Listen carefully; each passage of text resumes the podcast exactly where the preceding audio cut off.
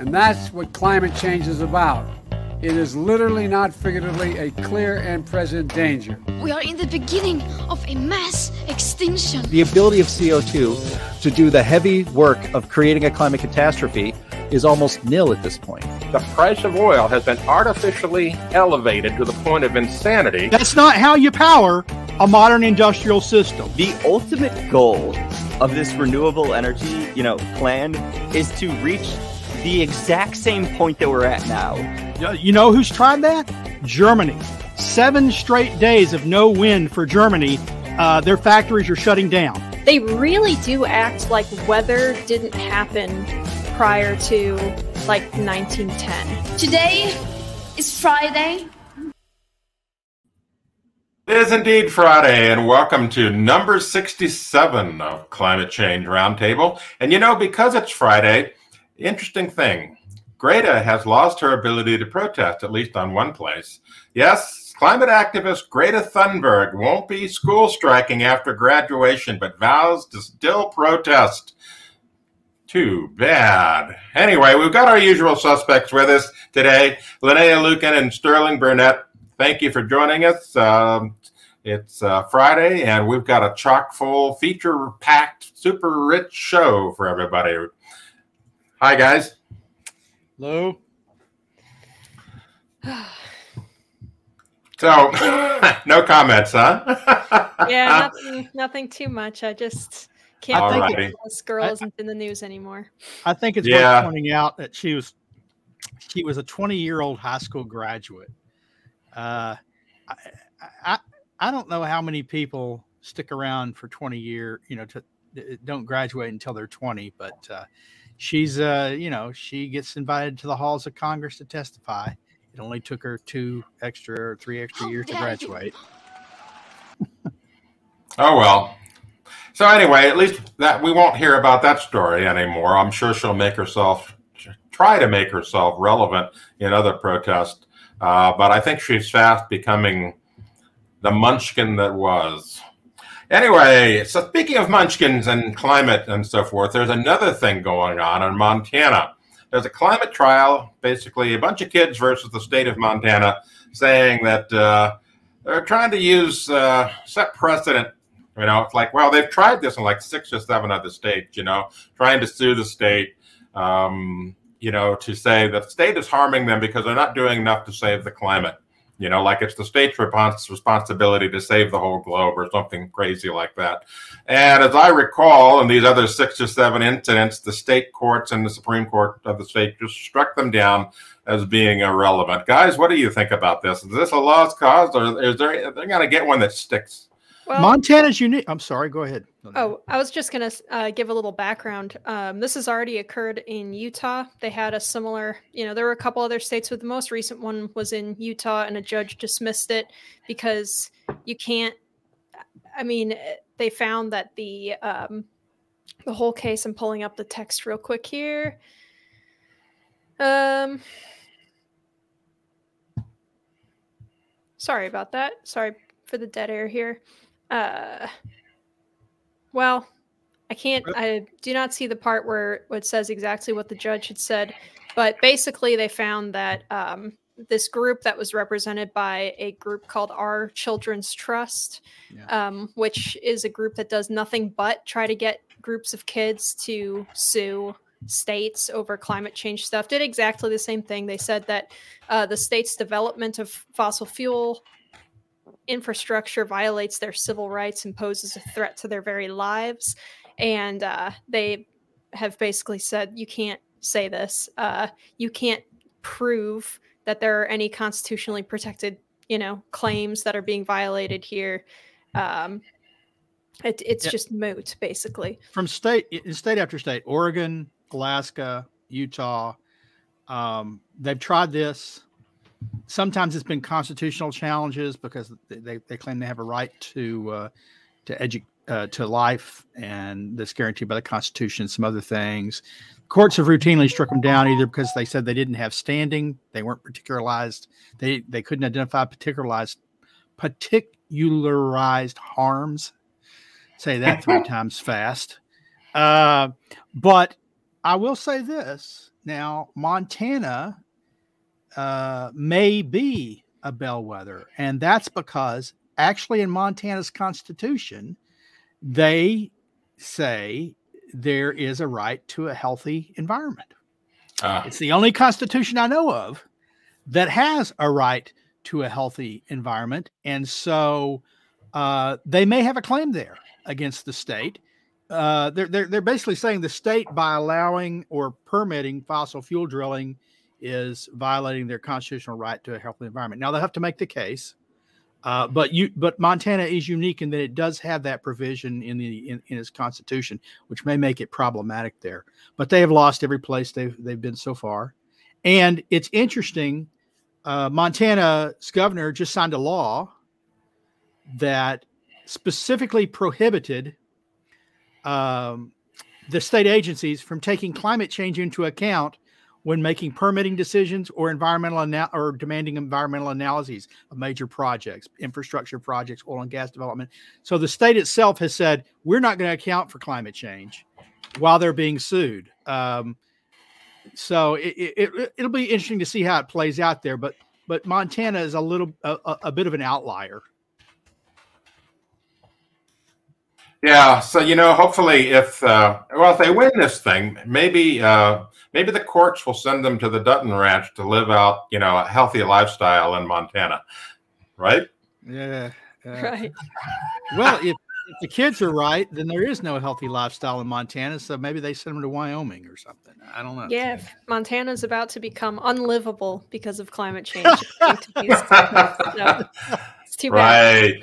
Right. Yeah. Now, Right. see, that's the problem is they, they may have a right under the Constitution to, I forget what the wording actually is, but it is like a, a healthy, clean environment, something like that. I, I forget the actual wording, but Mhm. they'd have, they'd have to show, I mean, in the end, it's not enough to say you're threatening my constitutional right. You have to show that it's actually doing it, that the permitting is destroying their futures. And I don't think that's a claim that they can make, especially Well, they can make the claim whether they can win it or not. Another another I, question. I meant I meant make out in court. Yeah, I, I Yeah. suspect they can't make it out, but especially since I suspect they're all going to be showing up in fossil fuel powered vehicles at the courts when they make their arguments.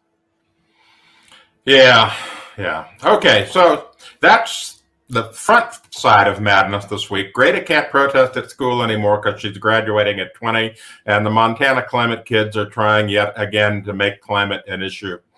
But the real craziness this week is centering around El Nino. Yes, indeedy, folks. El Nino is back. The National Weather Service has issued an El Nino alert. It's there. It's happening. It's real. Oh, no.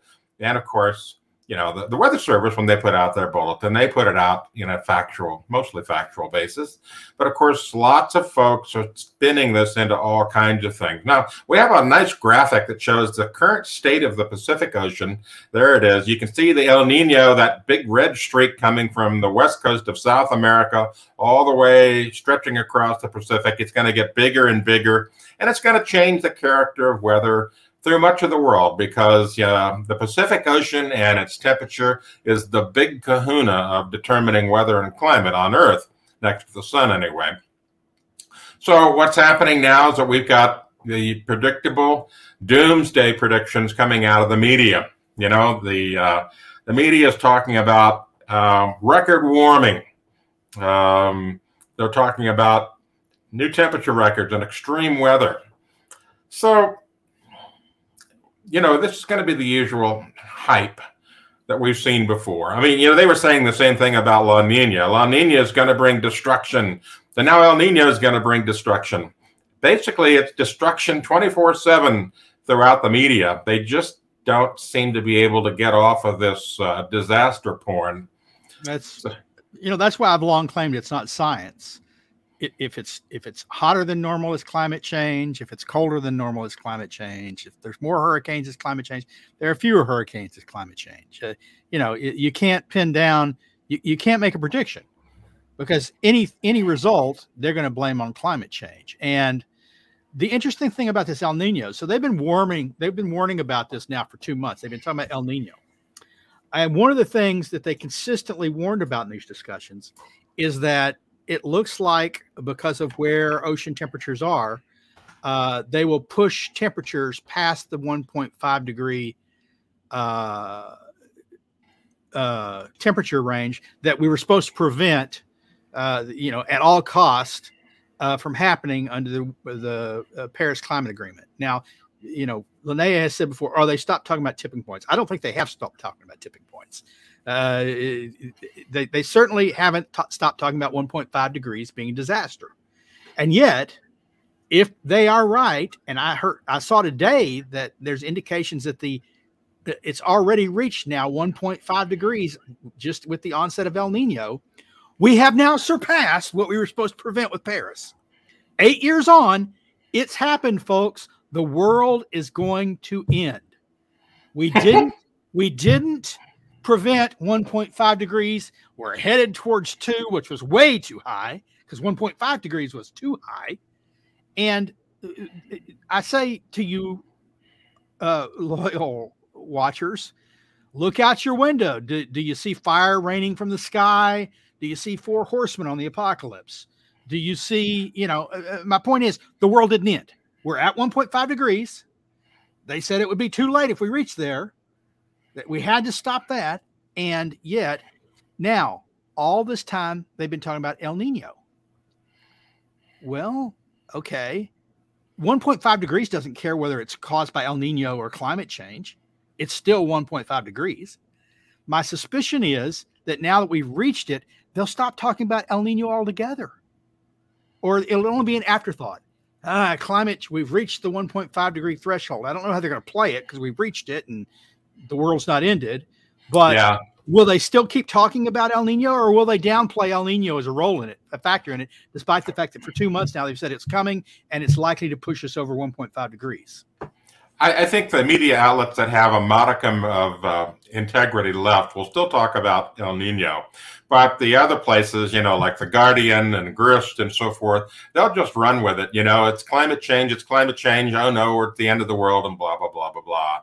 And, you know, they're going to talk about record warming and they'll push El Nino to the side, most likely in most cases, because it gets them where they want to be we're at the highest point ever in temperature. It's doom right on the horizon. It's going to turbocharge extreme weather, hottest year on record. All of these things are going to be uh, linked more to climate change than they are El Nino. El Nino is just a tool for them to make a point. I'm a, I'm I'm puzzled, Anthony. You said something that puzzled me. You oh. said oh. you said the media outlets that still have a modicum of decency. Are integrity. integrity, yeah. Which which media outlets are those? I, I haven't discovered those recently. Sorry, joking. you know, you have a good point there. I can't think of one right now. Oh wait, wait, wait! One? The Heartland Institute. The Heartland oh, yeah. Institute. Ah, ClimateRealism.com. That's yeah, but I, I, guess I guess we're a media outlet. I don't know, but uh, Heartland Daily News. That's a news. That's a news source. But uh, yeah, now uh, I, I, liked it because all those all those uh, headlines that you put up there, Anthony, the, all the ones you gathered, they all said El Nino in temperature, El Nino in temperature. I want to see in the months ahead how long El Nino is featured in those headlines when they talk about it. right. Well, what we can do is we can revisit this topic in a few months, and we can compare headlines in the same outlets and see what they're doing. That that'd be a good show all by itself. Um, you know, they're talking about economic destruction coming from El Nino, you know. Um, well, gosh, this has happened before. Uh, you know, weather creates uh, severe weather creates destruction. It happens every year all around the globe in hundreds of places. It's not anything new. And yes, sometimes El Nino enhances that. But it's not climate change that's enhancing this. But you know, we'll see what they say in a few months if they, uh, you know, throw El Nino under the bus and make it all about climate change. Oh, They're yeah, saying the exact same thing this time of year last year for La Nina. Yeah. They were saying that climate change is juicing La Nina. It's making it worse than it's ever been before. It's amplified. You know, we're having all this rain and flash flooding and stuff because of it. they're going to say the same thing for El Nino. It's it's they say that what climate change does is it amplifies the effects of previously existing cycles, which obviously there's there's no way for them to back that up. But Yeah, I want to see how they handle El Nino and La Nina and the Pacific Decadal Oscillation and the Atlantic Decadal Oscillation and the Indian dipole, Indian Ocean dipole, and all of those in the climate models, because they don't account for those things in the climate models. They can't model them, and so it's hard for them to say it exacerbates or what what was the term you used, Linnea? It, uh, amplifies. amplifies. It's hard to say that since they don't even know how these things work and can't model them. I'd think that if it was hard to say it, that they wouldn't say it, but they say it all the time. So they they I- clearly don't sure. have very much of a problem with saying it. yeah yeah it's it's hard to to honestly represent that claim Correct. that's that's Yeah. different than mouthing the words yeah i agree with you All righty. So, you know, let's start looking at some facts. We've got a, a sheet here from Climate at a Glance called Facts About El Nino. El Nino and global warming together. Okay, so this is a picture here of the last really super El Nino uh, that happened. And, and, you know, you can see that red streak going across uh, the Pacific Ocean. That was uh, from 2015. That warmed the globe significantly. And interestingly enough, it's been cooling since then. It's now cooler aclo- across the globe than 2015. If climate change was accelerating warming, what's up with that? Anyway, um, so you can see that big red streak going across the ocean there. But some interesting points further on in the article tell us that, you know, this has been going on for years and years. And if you look at the removal of El Nino from the trend in climate, and Dr. Roy Spencer did this, you know, he, he took it out, you know, and it doesn't, the El Nino doesn't make any difference in the climate. It really doesn't. It's an event that happens, you know, maybe for a year, and we'll get a spike, and we might get a bit of a bump in the whole global temperature, just a little bit. But it, then it starts cooling off, just like it has from 2015 to present. And so uh, the, the cycle that's going to happen with this is this year's El Nino is going to boost us to a new record high, never before seen in the history of mankind and then they're going to wail and scream about that and then they're going to go quiet when the temperature starts dropping after that yeah eight, eight years of no warming eight years of, of cooling or stasis another another hiatus after a 15 year hiatus previously before the last el nino. Uh, and uh, like you say uh, oh it's a new record it's a new record. And uh, you know el Nino is dropping it. Right.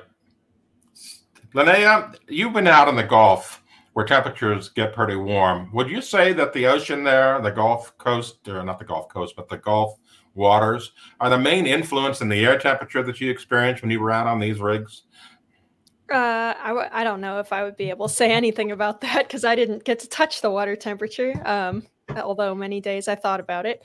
Uh, the, the uh, but yeah, no, it was crazy. I I honestly did not expect it to be that hot out in the middle of the ocean. I, d- I don't know why I didn't expect it. I kind of thought there would be some kind of a cooling effect. No, no, Well, it was like you know 120 degrees on the metal decks of the boat. So i was about to say it didn't help that you were sitting on a metal deck Yeah. absorbing heat uh, that that that could have had something to do with it right Those Uh, those AC units that they put in our little units were screaming all day. they were just dripping condensation all over our computers and our paperwork all day. It was great. Uh, well, yeah, that's what happens when you're in a high humidity environment and the temperature's up. You know, it's really hard to cool things down because the humidity itself stores so much extra heat in the atmosphere. You know, you Um, said something, Anthony. You said the they'll say it's the worst temperature in all of human history, as if we've been recording temperatures for all of human history. Right. Well, you know, we don't have thermometers past about 1750. I mean, the very first crude thermometers starting started showing up about then. We've got some temperatures back then, but uh, you know, just they were hit and miss. So we sporadic placement and and and and probably more primitive devices that weren't as accurate. But in the end, they they are going to say exactly what you said that in all of human history or in the past 15,000 years or whatever, you know, when I first started doing this climate change work uh, longer ago than I care to admit, um, I was told that it was the warmest century in human history in all time. And then they started hedging their bets because people pointed out, like, well, you know, it's it's it's not. Uh, we had this little these little ages called uh, the, the dinosaurs, and it was warmer there. And they, said, oh yeah, okay, it's the last, it's the warmest the last twenty thousand years, and then it was the la- warmest in the last ten thousand years, and then you know every every two or three years they'd revise it downward till it was the warmest in the last two thousand years, right? And they'd have the charts that showed two thousand years. Well, humans were doing pretty good. You know, we, we came out of an ice age about 12,000 years ago. So what was going on before the 2000 years? And it, and it was warmer then. what, what, uh, you know, what, what's the cause and what's the complaint now? We didn't die then. So, uh, it, it's just, they have no idea how warm it was, what the actual temperature was beyond very recently. I'm not even talking the 1700s because it was so sporadic then. Um, the proxy data is not a tenth of a degree data or not a degree data. It's very general. And uh, so basically, all these claims, they're just making them up. Well, they the can amazing pick, they can pick any time period. They can pick any Right. time period because they're just making it up. um, a lot of what I've seen on Twitter recently, people have been uh, kind of making fun of the Brits for their heat wave um, because their, you know, sweltering, killing us heat wave is something in the mid 70s to maybe 80 degrees, and uh, which is funny to us in the United States. And a lot of people have pointed out that the United, the majority of the United States are more in line with like Spain and Morocco than Great Britain. Great Britain is closer to like just Maine or up into Canada. Um, and and when you think about it that way, and then you think about all of the panic over warming, and I was just reviewing um, one of Sterling's climate realism posts about uh, growing grapes for wine in Canada, and I'm thinking, you know, we often mention that they grew grapes for wine of the same varietals that they use in the south of France and in Italy today uh, in Great Britain. Um, during the time of the Romans. And right, so the Roman warm period. yeah so to so to then go and say you know this is the warmest time in human history even since just then you know 2000 2500 years ago just any any minor you know surface level knowledge of history would show you that that's probably not the case you know we might not have had thermometers back then but we know what kind of climates something like a grape would like and if the Romans are bringing grapes over to, you know, Great Britain, which is more in line with Maine than it is with, uh, you know, even Washington State, doesn't work. The fact check false doesn't check out. You know what Yeah. we call 80 degrees in Texas? A mild spring or fall. Yep, true. You know, interestingly enough, I, and I can't remember where I saw it, but this was like maybe a decade ago. I saw an article where someone was claiming that the Roman warm period was caused by the Romans themselves, you know, because they were smelting lead for their piping system and you know they were making concrete, you know, which is CO2 intensive and all this other stuff. And and they were trying to blame the Romans for the Roman warm period. You know, it's just awesome. mind-boggling the lengths these people will go to. Well, if so, one more thing to thank the Romans for, right? Because that's when they were the the uh, the, the uh, Vikings were were settling, uh, setting up permanent. There you go. There it Canada, is. right? yeah. Uh, The Han Dynasty. You know, Uh. I, this I wonder if they mention in here um, during the time period that Marco Polo was in China, they actually were using natural gas to light fires and to uh, keep small like pilot lights burning for them to use as cooking fuel uh, over there in China in some places because it was just seeping out of the ground and they would capture it somehow and use it. And they were like, wow, this is amazing. This is like the fires at Delphi. Um, and they didn't, you know, they didn't quite know how to describe what it was that was happening, but I'm sure that that was contributing to warming as well. Oh no! Right, and then the fall of the Roman Empire. The fall of the Roman Empire it got cold after that, right? So it's perfect correlation, Yeah. right? Yeah, yeah, cold and, and deadly, by the way. Not not, Yeah. not not cold and better for us, cold and deadlier for us. As far as the Han Dynasty, so they're using natural gas. In the end, what they were doing was they were saving us from climate change, right? Because they were burning methane that was seeping into the atmosphere and converting it to CO2, which is not as powerful a gas. yeah. I wonder what the carbon emissions are burning pitch for warfare. All right. So the, the, the common theme um, with all of these warming stories uh, that's coming up is going to be tipping point. You know, the 1.5 degrees centigrade tipping point. We've hit the tipping point, and you know everything's going to go sideways after the tipping point. And and that's going to be one of the things they're talking about because they arbitrarily set in the Paris Agreement this 1.5 degrees centigrade tipping point. Now we have a climate at a glance piece talking about the 1.5 degrees Celsius of warming. And if you go a little further down in the article, you'll see that, uh, you know, it's just basically a claim pulled out of nowhere. But climate alarmists and the IPCC say we need to limit to 1.5 degrees centigrade. Um, but it's just not something that you can get your head around because it's not something not something that you can you can uh, I'm, I'm at a loss for words here. Sterling, help me out. Um, it, it's just being pulled out of thin air, basically. Okay, so down here, if you look at this European graph, right down here, there it is. This is the the temperature record of Europe, right? And if you look over there, over on the, the far left hand side, comparing it to today, you can see we've already reached, at least in Europe, since then, 1.5 degrees centigrade of warming. It's already happened, and yet Europe is still there. What's up with that? Well, and also it conveniently, you know, th- that little time slice there conveniently starts in the middle of a little ice age, right? If they went, Yeah. if it went back another 700 years, you'd be in the Roman warm period, or or a few more years, and you'd be in the medieval warm period. Uh, it, it, it's it's interesting when they uh, they often pick their time periods very conveniently. I've been dealing with this Arctic ice for uh, a couple of weeks now, and uh, they always show the Arctic ice decline since the the since the nadir.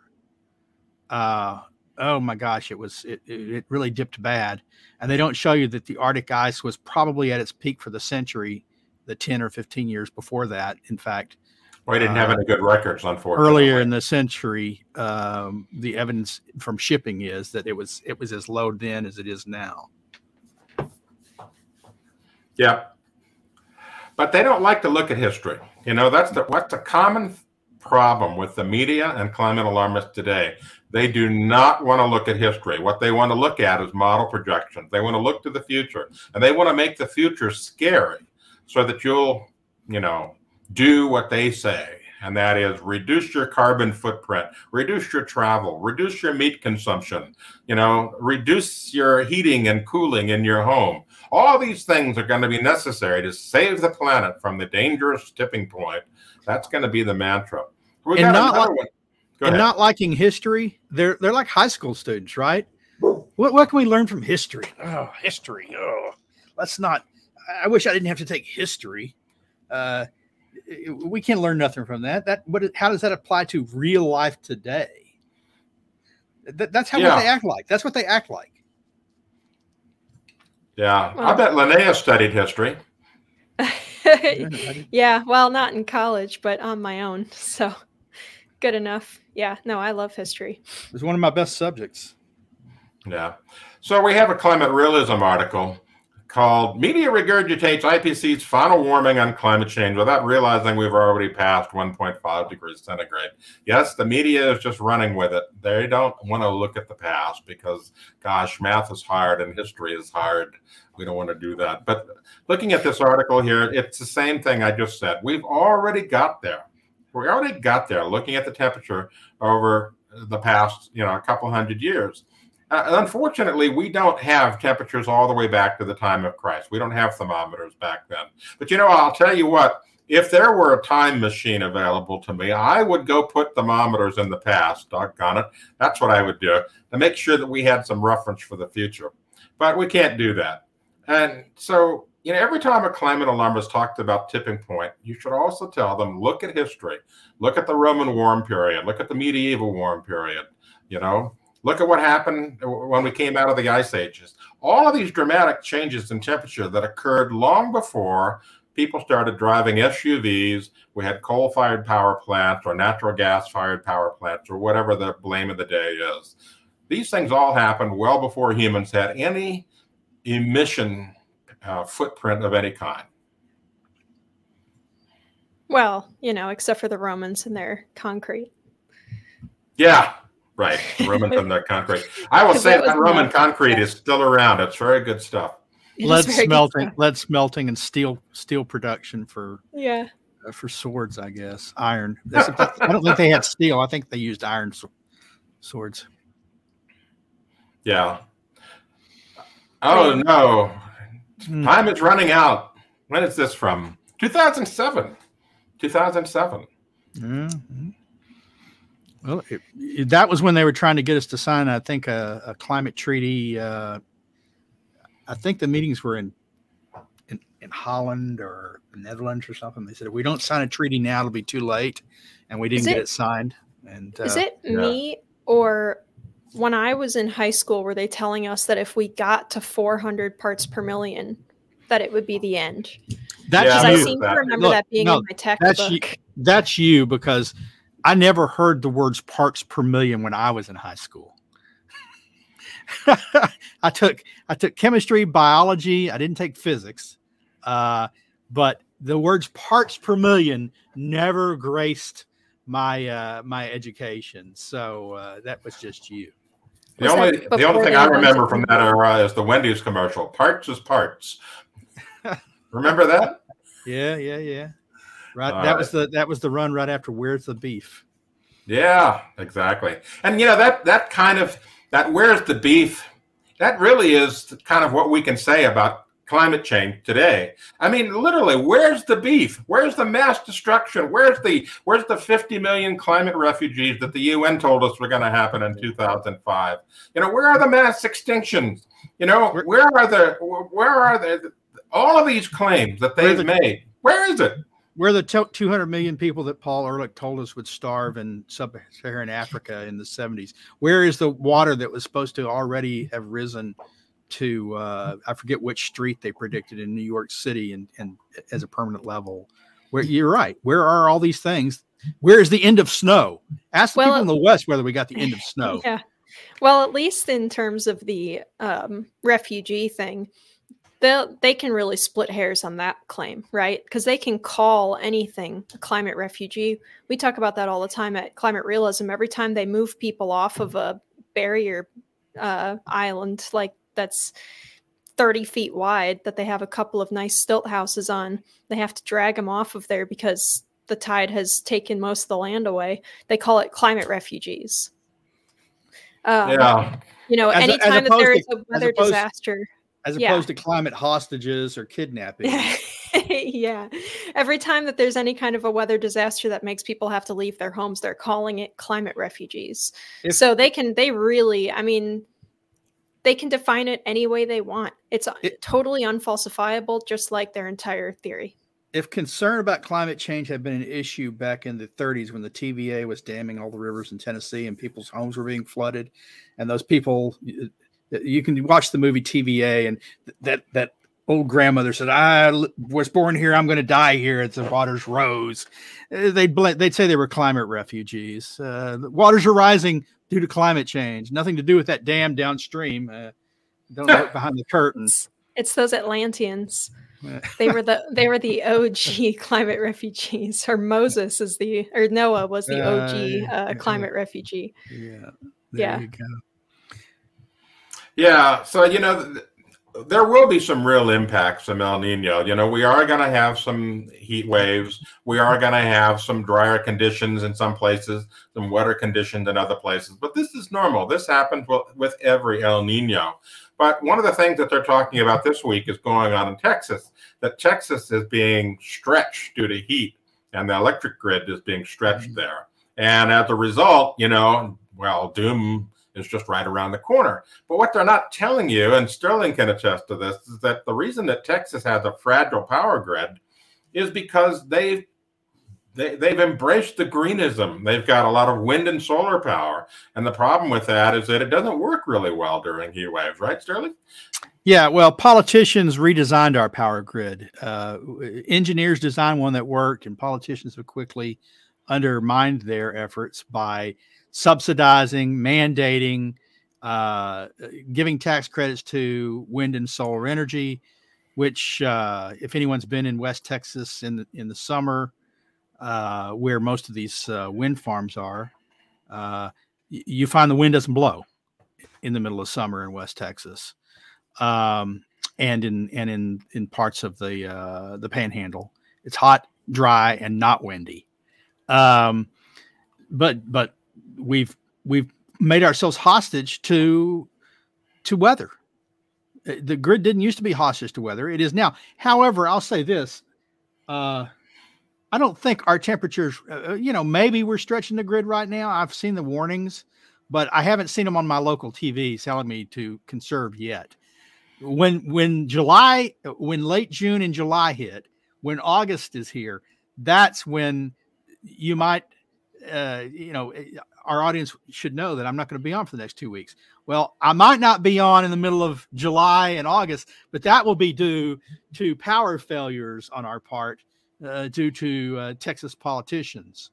Um, so uh, yeah, no, it's madness. We we had a good grid. Now we can't even keep it on all the time in the winter properly. Uh, that was never an issue uh, in, in, my entire life. Um, so, I mean, right now I'm more worried about tornadoes than the loss of uh, than uh, causing a loss of power than than uh, the power grid failing because we actually my wife and I sheltered in the bathroom last night when the sirens went off. So, ah, geez, I sorry. I saw a news article yesterday, and I can't remember where I saw it or what outlet it was in, but it was saying that the weather that's happening in Texas and in parts of the uh, South, right, and like central United States right now is unusual for this time of year. And all I can think is in what way is tornado well, I, season having tornadoes unusual? Yeah, no, tornado season is not unusual for this time of year. Spring and, and early summer and midsummer is, is the peak. Uh, uh June is typically the last of the rain that uh, in in Texas for a couple of months. I mean, we may get a smattering in August and and July, but not much. And we're getting it. We're actually getting maybe an unusual amount of June rain. I've had rain every day this week in the evenings, uh, which is unusual for us, but that's keeping the temperatures down. So if it's unusual, it's unusual because it's cooler than it normally is this time of year. I've got a pool. I haven't gotten in it yet because it won't stay above uh, 70, much less 80 at night. Oh, well, that's unfortunate. Are you blaming climate change for that? I'm, I'm blaming the people who are restraining me from emitting CO2 to keep my, okay. to keep my pool warm, right? Yeah, yeah. Well, you know, and it's not just Texas that uh, has a, a, grid problem. Um, Federal Energy Regulatory Commissioner Mark Christie recently said that the power grid, the, the national power grid, is facing dire consequences due to coal and gas retirements. As you know, the left has been out trying to shut down virtually every coal plant in the country. And they've had some pretty good success with that. Same thing with natural gas because they're all emitting that evil CO2, which is going to destroy the planet. But see, here's the thing after doing all of that, now we have an unstable power grid and from my viewpoint, the effects of having these policies uh, thrust upon us without being able to vote on them, without any democracy being involved, just pure bureaucracy and alarmism and activism, causing our electric grid to become unstable. The effect is the effect from these people and their mindset is far greater than climate change would ever make on the power grid, right? Well, I, there's an agency, the Federal Energy Regulatory Commission, that, as far as I can tell, has no sanction in the Constitution. I've read the Constitution. Find me the word energy there, and and the grant to the federal government to regulate the energy supply across the nation. I don't see it in there.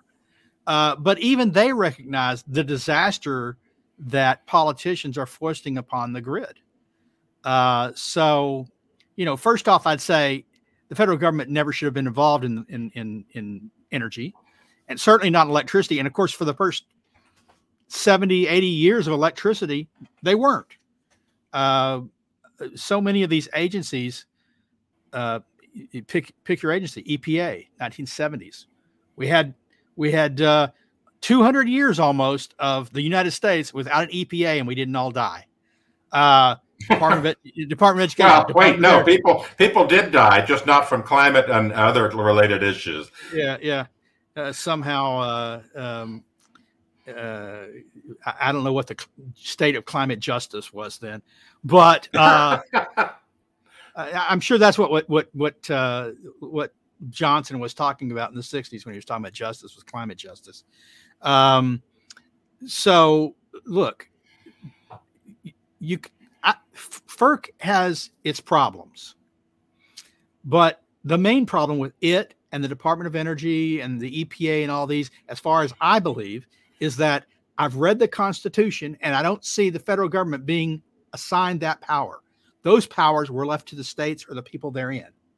Now I know the courts have gone along with it with a wink and a nod, uh, but they're illegitimate and they're bad, just like every other agency they've created I can't think of a single one, not one, that was created to solve a problem that the problem has been solved and hasn't gotten worse in some way or another. Do you think our test scores are up since they created a Department of Ener- uh, of Education? No. Yeah, no, of course a whole not. other show, Sterling. no, no, it is. But I'm talking about any agency.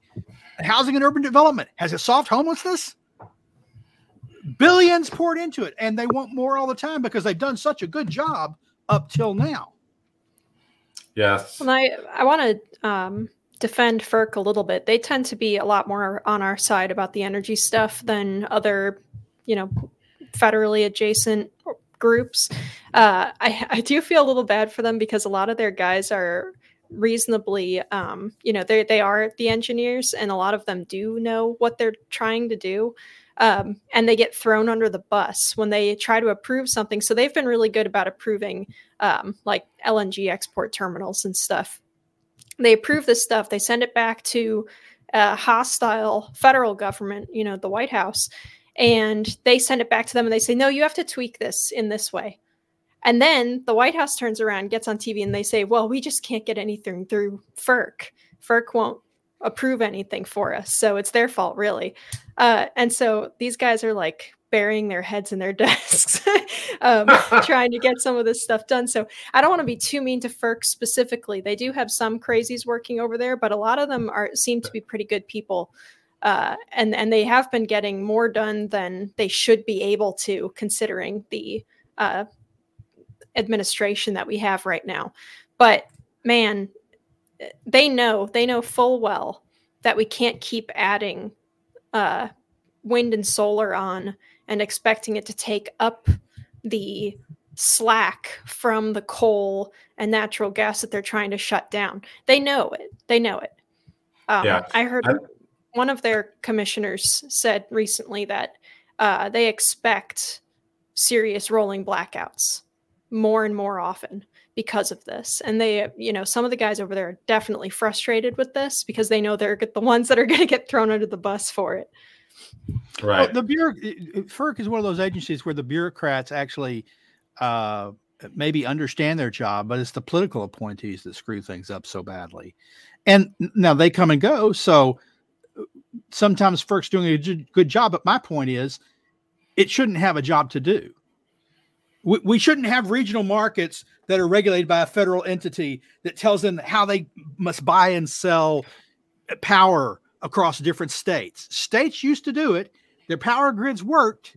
It's only once the federal government got involved with creating regional markets that need to be regulated and having to sell electricity wholesale across state lines and then having to design where the power lines will go that everyone must be, agree with uh, that, that, that these problems have arisen. And that's all driven by climate change alarm. Exactly. And there's another problem associated with wind and solar that hasn't really been talked about, and that's something called saturation. The problem is, is that the electrical grid was designed for significant points of generation, such as a coal plant or a nuclear plant or a hydroelectric dam. And then the points would distribute from that point outward. But now what's happened is, is we've got these uh, natural gas plants shutting down, the coal plant shutting down, and those points are no longer producing electricity, but we've got these scattered bits and pieces of um, you know solar and wind farms and so forth and so on. Well, the grid was not designed to work that way. It was not designed to have this this hit and miss power distribution points. And so what's happening now is they're reaching power line saturation in some places. Mm. And as a result, um, they can't get the power to where it's needed the most. And they're having to basically just dump it. They can't do anything with it. Distributed generation is a real problem. Look, w- Texas was building wind turbines before we had power lines to ship the power.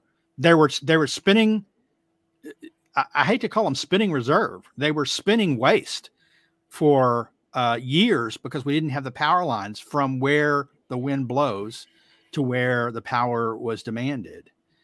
And so, uh, you know, once again, politicians uh, interfering in markets, trying to, you know, the, the, the bureaucrats said, "Look, if you tell us we got to have we got to have wind, we're going to have wind."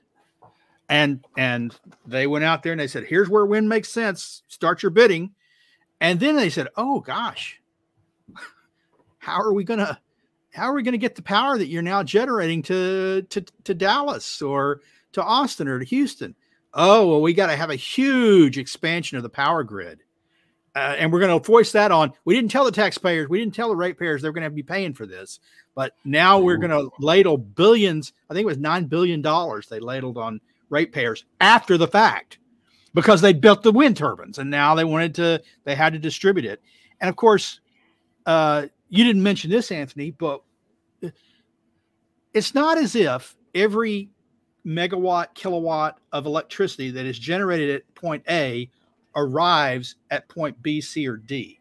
Because the longer it travels along a power line through transformers and things the more power is lost along the way uh, so uh, you have to overbuild wind and solar to get the power that you anticipate, not just because they're intermittent, but because they're so far from where the power is needed. Right.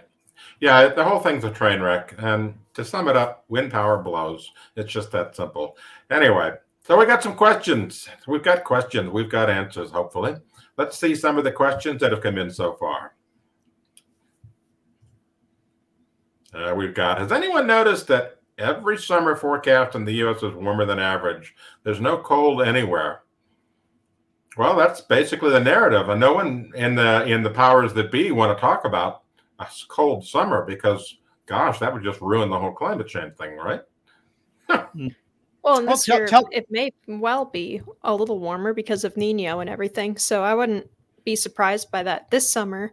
Uh, maybe further to the east, but Oh, well, actually, you know what? It's already been a super cold uh, start of summer at Mount Washington. That's so, tell, yeah, tell that's that been Mount a bad Washington. time. tell, tell yeah. that to Mount Washington or uh, or uh, some other places that have been getting unusually cold weather with with snow. You know, right. Mount Washington set a record.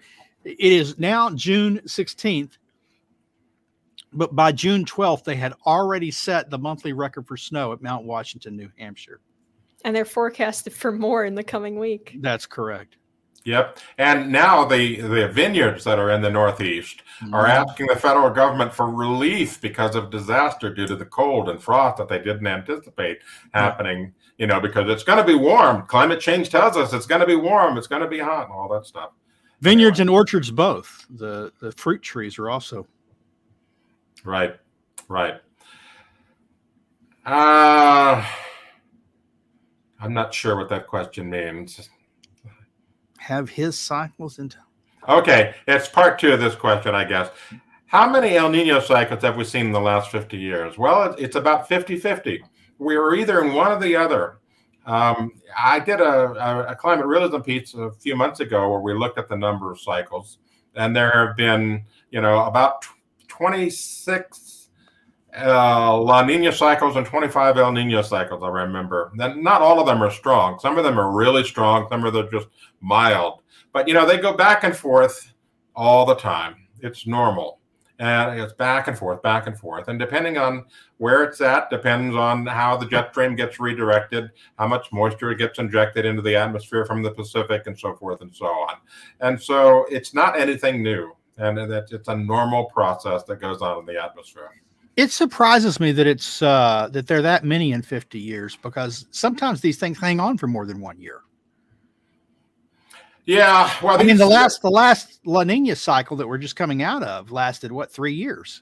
I know, and maybe my number about the number of years is wrong. It might be seventy-five. I think it goes maybe uh, it goes back to about nineteen fifty or whatever when they first started looking yes, at that's seventy-three years. Yeah, but yeah, it, it's it's about evenly balanced uh, in in modern history since nineteen fifty is how I recall it.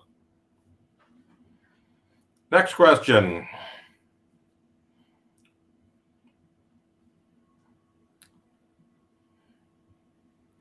a Greta Thunberg mascot toy. Is it a oh, chew we, toy? We got to get a, one of those. Is it a chew toy for pets? I, my dog would love a Greta chew toy. yeah, that's cool. Let's oh, get one. Yeah, Sterling, I invite you to purchase one of those. And uh, for the next, when when you're back, let's get your dog on camera and see how he likes the great chew toy. Oh, I guarantee I'll shake that in its face and she'll like it. if it's a stuffed animal, they always like it. It may not uh, last. It may not last long, but she'll have fun with it while it does. Yeah. So Anthony, there was that question there. Anthony, was there this much global warming hype during the 97 98 El Nino? No, not as much because climate change wasn't the universal boogeyman back then. But I will point out that about that same time, Michael Mann came out with this infamous hockey stick. And that's when the interest really started picking up because we had some really hot summer days in 97, 98. We had some events associated with an El Nino in terms of storms and so forth. And then when the hockey stick came out, the people that, you know, the low information science type people that yell, follow the science, go, aha, there it is. There's the proof. And they started rushing towards that. And the hockey stick was the catalyst for making hype happen. All right. Any prediction on the duration? I haven't seen any yet. Um, but in typical fashion, they last one or two years. That's typical. Glaciers melting in Glacier National Park. Well, yes, there's the glaciers melt every summer. yeah. Glacier, they glaciers, had to take down that sign. Yeah, glaciers. They? Glacier. Yeah, they did. They had to rescind the sign because they were idiots by putting it up. They were wrong. But uh, glaciers have been melting in Glacier National Park since it was declared a national park and before. Uh, there's a lot of evidence that the glaciers were much more extensive uh, before uh, Europeans uh, got there. In right. fact, I think I think that a lot of the not on the on that side of the country on the other side of the country i think i've read somewhere that a lot of the uh, like boulders and stuff that are deposited in central park are glacial deposits so the glaciers were melting in New York too, I guess. You could be concerned right. about that. Hmm. Right. So we had a question about tornadoes. Uh, why are there no tornadoes in the southern hemisphere? Well, that's not exactly true. Tornadoes do, in fact, occur in the southern hemisphere, but they're much less than what we have in the northern hemisphere. Uh, mainly because of the way that weather fronts happen and, and topography, geography, and so forth. The United States has about 75% of the tornadoes in the world. And a lot of it has to do with the unique geography associated with the Gulf Coast and the Midwest and Canada. We get these cold fronts that roar in from Canada uh, that meet warm air masses coming in from the Gulf Coast. We get the collision zone in the Midwest. We get wind shear that creates the spinning motion, just like you know when you take your canoe paddle and you put it in the water and you make little whirlpools. Well, that happens when we get warm and cold air sliding across each other on fronts. It creates vorticity. And so in the United States, because of its geography, we end up with the most tornadoes, but they do occur in the southern hemisphere. Next question. Uh, Someone Uh, quick, I, I rapid suppose, attribution. yeah, I suppose that uh, in fact it will contribute to the to the sea level rise slowing, right? I mean, if if if their theory is right, it should slow because it's blocking the sun, and so the the the, the water's not heating, so we don't have thermal expansion. uh, I've never heard of this one. Volcanism from Camus plate climatology. What the hell is plate climatology? I have no idea what plate climatology is. And I'm not familiar with Camus. No. Anyway, I think you mean plate geology. Plate Out? tectonics or something. Okay. Do we have any more questions or are we done for the day? I saw this big word out there, so who knows what that means, you know?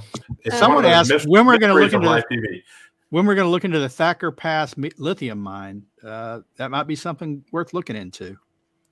If we're putting in a lithium mine, then that sounds probably like a good thing. Uh, Yeah. Take some of that away from China. Well, I suspect that it won't be long before the EPA asks them to withdraw the permit.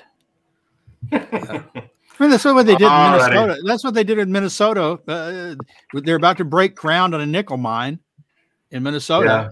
They've got all the permits, and the EPA goes to uh, um, the Army Corps of Engineers and said, "Can you withdraw that permit, please?" And they said, "Okay." Yeah. So I want to point out that because of the wildfires and so forth, Joe Biden has a solution to keep sea level rise from happening. He has announced that all by 25, 2025, all wildfires must be electric powered. Right? That'll solve it. That'll fix it. Ugh. Well, so many of them are now, right? In California, when the wires uh, fall to the ground or get knocked down by trees and start fires. Yeah. Anyway, that wraps it up for number 67 Climate Change Roundtable. Be sure to visit our website, climaterealism.com, climateataglance.com, where you can get facts on demand, and our new energyataglance.com, run by Linnea, who's got some interesting topics there about, you know, what's real and what isn't about energy. I want to thank you both for being with us today. I want to thank our readers and viewers for their submitted questions. And I want to thank you for joining us every week. We'll be back next week with another edition. Sterling won't be here. He's going to take a much needed vacation See you in a uh, few for weeks. a couple of weeks. Yeah, he'll be back in a couple of weeks. We'll have um, some guests coming up in the next couple of weeks and some new topics for you. So, for the Heartland Institute, Linnea and Sterling, I'm Anthony Watts, Senior Fellow for the Heartland Institute, wishing you a good day and a great weekend.